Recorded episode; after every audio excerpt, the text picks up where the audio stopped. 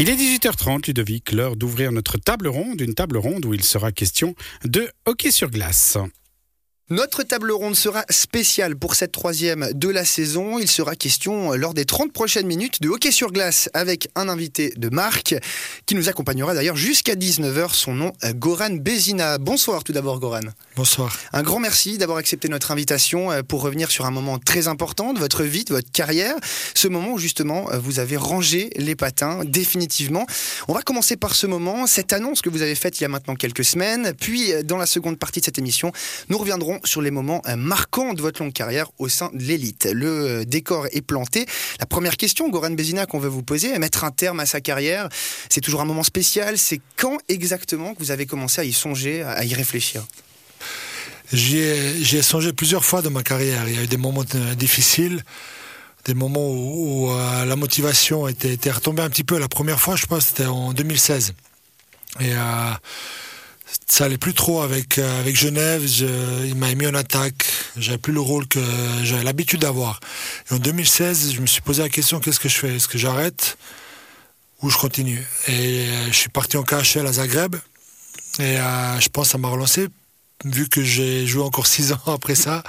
Mais c'était c'était vraiment la première fois où je me suis posé la question qu'est-ce que je fais? Est-ce que j'arrête ou je continue?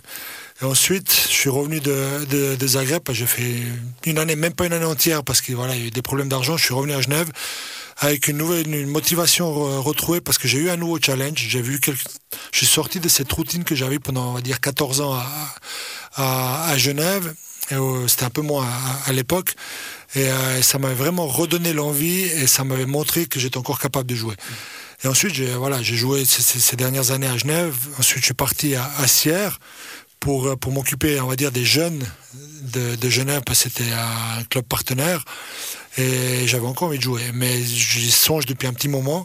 Mais c'est vrai que c'est les, trois dernières années à Sierre, même avant, je savais que, que la fin approchait. Mhm.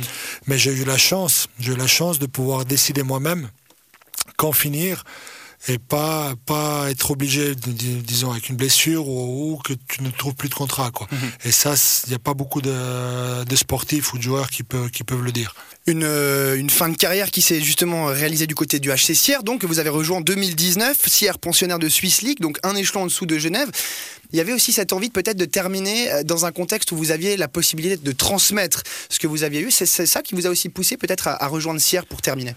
À la fin, oui, mais euh, mais on, comment dire, on, j'ai pas planifié ma fin de carrière, j'ai pas planifié mes dernières années. Je suis quand même, j'ai quand même suivi, on va dire le le flow de et comment comment ça allait ça allait se passer.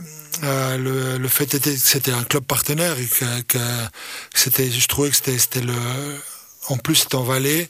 Il y avait beaucoup de jeunes, que ce soit de Genève ou des Valaisans, que je pouvais aider.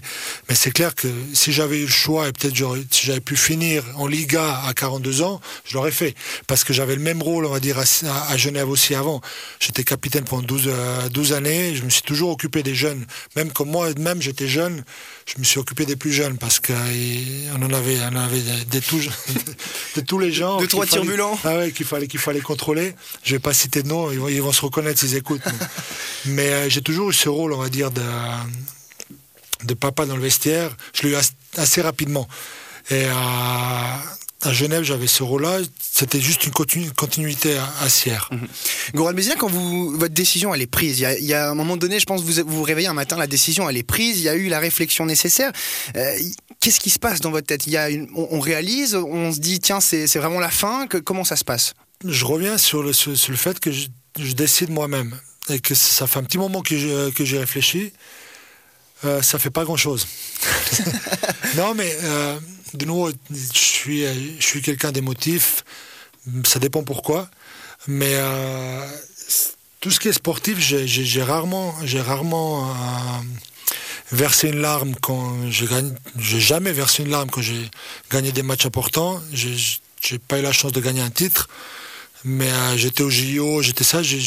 ces émotions-là ne me ne me, elles me touchent énormément, mais elles me font pas pleurer. Euh, quand j'ai décidé d'arrêter, c'était c'était une, une, formalité et c'était naturel parce que je suis arrivé euh, au bout d'un cycle et que c'était le moment d'arrêter. C'est aussi simple que ça. Mhm. C'était pas c'était nouveau, c'était pas une décision difficile à prendre avec laquelle j'ai dû me battre.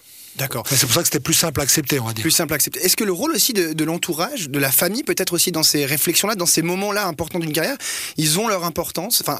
ils, ont, ils, ont, leur importance tout au long de ma vie et tout au long de ma carrière. Sans eux, je ne serais pas qui, qui je suis aujourd'hui. Et toutes les décisions que j'ai prises euh, durant ma carrière euh, ont été réfléchies, bien sûr, bien sûr personnellement, mais euh, et conseillées par ma famille.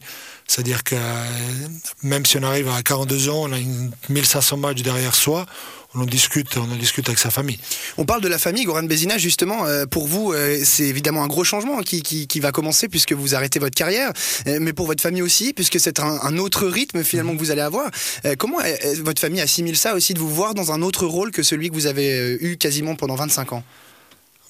Il faut qu'ils s'habituent, hein. mais je pense qu'ils en ont marre de me voir autant qu'OKR aussi. Hein. Non, mais voilà, nous, on est loin tous les week-ends, on était loin pour l'équipe nationale, on était à tu rentres à la maison, tu es fatigué, ça, demande de plus en plus d'énergie euh, avec, euh, l'âge qui avance.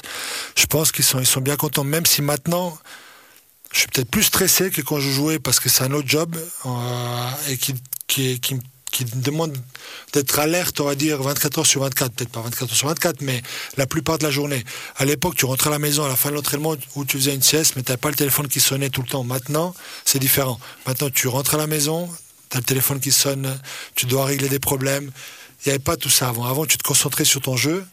Et euh, c'est complètement différent. C'est mhm. complètement différent, mais il faut qu'il s'adapte comme moi. Il faut, euh, j'ai besoin, j'ai tout, je me suis toujours pas adapté à 100%, on va dire.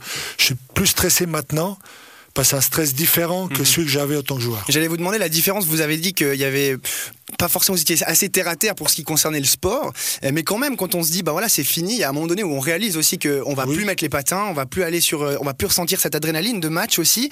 Euh, on, réalise ça à un moment donné, on se dit ben il y a un petit, il y a une petite déception finalement de plus retrouver ça où on se dit on a fait le tour et on est content. Bah, moi j'ai la nouveau j'ai la chance de, de, pouvoir me le dire et que j'ai fait le tour, j'ai donné tout ce que j'avais et je l'ai donné honnêtement, c'est-à-dire j'étais toujours été honnête avec mon effort et avec ce que je, faisais sur la glace et ce que je disais en dehors de la glace. Et, euh, j'arrive à un certain moment que voilà, la saison a recommencé, on va recommencer bientôt. Et ça manque pas du tout. Ça manque pas du tout. Et c'est le premier été où j'ai pas eu besoin de m'entraîner. Je me suis jamais senti aussi bien dans mon corps, sans douleur, sans rien. Après, peut-être ma femme dira autre, dira autre chose, que j'ai peut-être plus le même physique que j'avais il y a quelques mois en arrière. Mais, euh, en tout cas, moi, les douleurs ont disparu. Et, euh, et nous, là, c'est une autre vie qui commence. Mais, mais pour l'instant, en tout cas, il n'y a pas, pas de manque de ce côté-là. Surtout que je vais encore de temps en temps sur la glace. Vous parliez tout à l'heure, Goran Bézina, de, de, ces moments où quand vous rentiez des entraînements, euh, à l'époque, il y avait peu de choses qui se passaient. Maintenant, il y a le téléphone qui sonne. Bah, c'était une transition toute trouvée, puisque effectivement, quand vous annoncez une fin de carrière, quand on a un joueur de votre envergure-là, il y a forcément euh, beaucoup de choses qui se passent. On, doit répondre à des questions, des interviews. Les journalistes euh, tout de suite sonnent à votre porte. Ça, c'est aussi quelque chose qu'il a fallu gérer dans une situation comme euh, le moment où on annonce la fin de sa carrière. On n'a pas finalement de cours pour ça. On n'a pas forcément de règles. Comment vous l'avez vécu, tout simplement? Tu le vis de la même façon dont tu vis toute ta carrière. À la fin, euh, comme je vous l'ai dit avant, j'ai toujours été honnête. J'ai toujours dit ce que je pensais. Enfin, on ne peut pas toujours dire ce qu'on pense, mais la, plupart du temps, je me suis exprimé ouvertement, que ce soit sur les échecs, sur les réussites.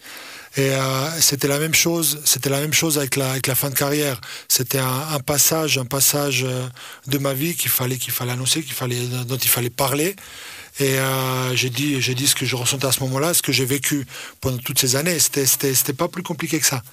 Eh bien, Goran Bézina, on va poursuivre cette discussion, mais ce sera dans la deuxième partie de cette table ronde. Et on se retrouve tout à l'heure.